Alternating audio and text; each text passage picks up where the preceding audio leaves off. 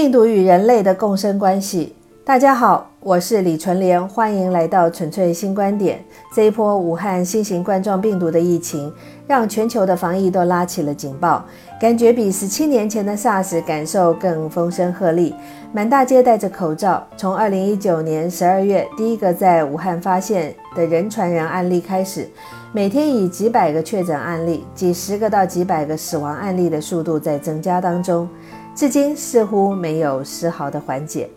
而且还不断的发现新的未知，对未知的恐惧搞得人心惶惶，到处是草木皆兵。为了防疫，各地区疯抢口罩、酒精、次氯酸水、精油，似乎所有的抗菌防护的产品一时之间都变成了市场的宠儿。但是在防疫的同时，空间的病毒容易消灭，甚至杀过头，还会对身体造成一定程度的危害。而体内的病毒，我们却束手无策。身体里的细菌，我们很容易用抗生素来毁灭细菌，但病毒呢？病毒对人体的危害为何是全面性的呢？为何那么难以消灭呢？今天就要来跟大家科普一下病毒的起源。继前面两篇病毒是如何成为毁灭人类的最强生化武器，以及我们与病毒的战役从来不会结束当中，跟大家掀开了历史上的病毒。但是说到人类与病毒的关系，那就耐人寻味了。今天我也带大家用微观的角度来看待病毒与人的关系。从美国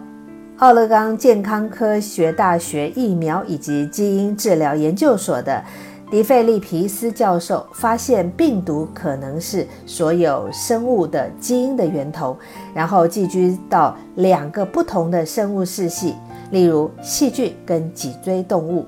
人的基因可能都来自于病毒。科学界对病毒的认知，从最早认为病毒是一种毒物，然后是一种生命形式。接着又改观成为是一种生物化学物质，一直到一九四六年，诺贝尔化学奖得主斯坦利确立了病毒的结构，在核酸分子 DNA 或是 RNA 的外面包裹着蛋白质构成的外壳，它们没有办法自行的复制，但是到了真正的活细胞内，病毒会脱去外壳，让基因裸露。诱导细胞复制生产病毒的 DNA 或是 RNA，并且根据病毒核酸上的指令制造出更多的病毒蛋白质。而这些新出炉的病毒零件在组装之后，就会变出更多的病毒去感染其他的细胞。人类最初对病毒产生兴趣，是因为它们与疾病有关。病毒 virus 一词就是源自于拉丁文的毒物。是由行为类似细菌，但是个体又更小的病原体所构成。由于它们显然具有生物的特征，而且可以在动物体之间传播，因此在当时，病毒被视为生物世界里具有基因的最简单的生命形态。过去，从达尔文的进化论来看。生物的演化都是以人为主体的一个演化过程，认为病毒是寄生在人体细胞内的另一个生命，它跟人走着两条演化的路线。而近代生物学家会发现，基因这个奥妙的遗传讯息传递物质，确实是先从病毒的 DNA 结晶体中发现的，进而。找到了人体细胞核当中的 DNA 双螺旋链状分子结构，所以一些生物学研究者都主张细胞核可能就是源自于病毒。病毒和生命息息相关，它们经常改变生物与化学世界之间的一个疆界。而且，演化生物学家也惊讶地发现，大部分已知的病毒都不是病原体。而是速存而无害的，它们长期寄居在细胞内，维持直伏的状态，或以缓慢而稳定的速度，利用细胞的复制工具来繁衍自己。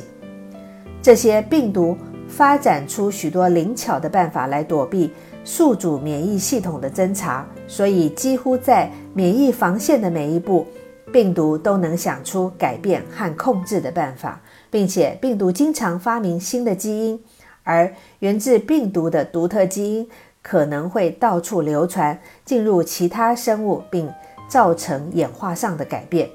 这也是为何病毒可以这么狡猾，在人体内不断的大量复制，并且努力以人传人的方式来大量传播。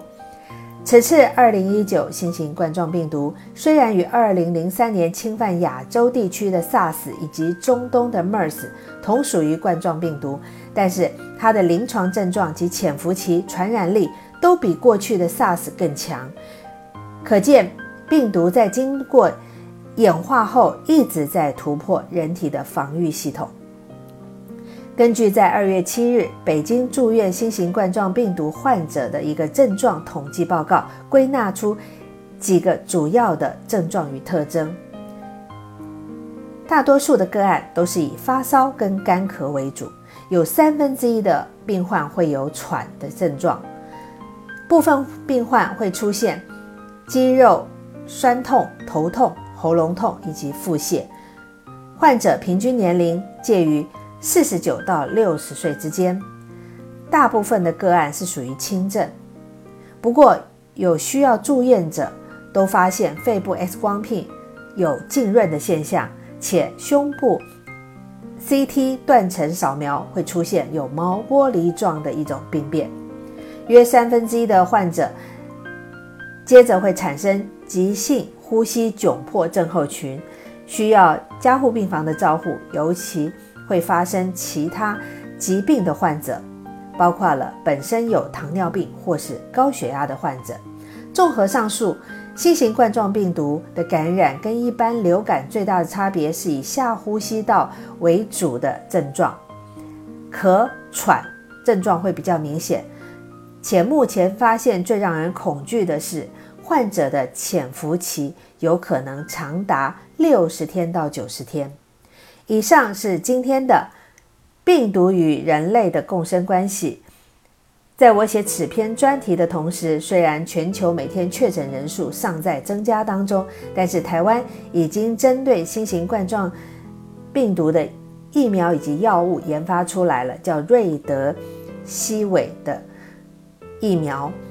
相信疫情很快就可以被控制下来，让我们一同为同胞祈福。感谢您的聆听，我是李纯莲，希望传递更正确的资讯与更多人分享。纯粹新观点，每周给您一点关于医学养生、精油经络新观点。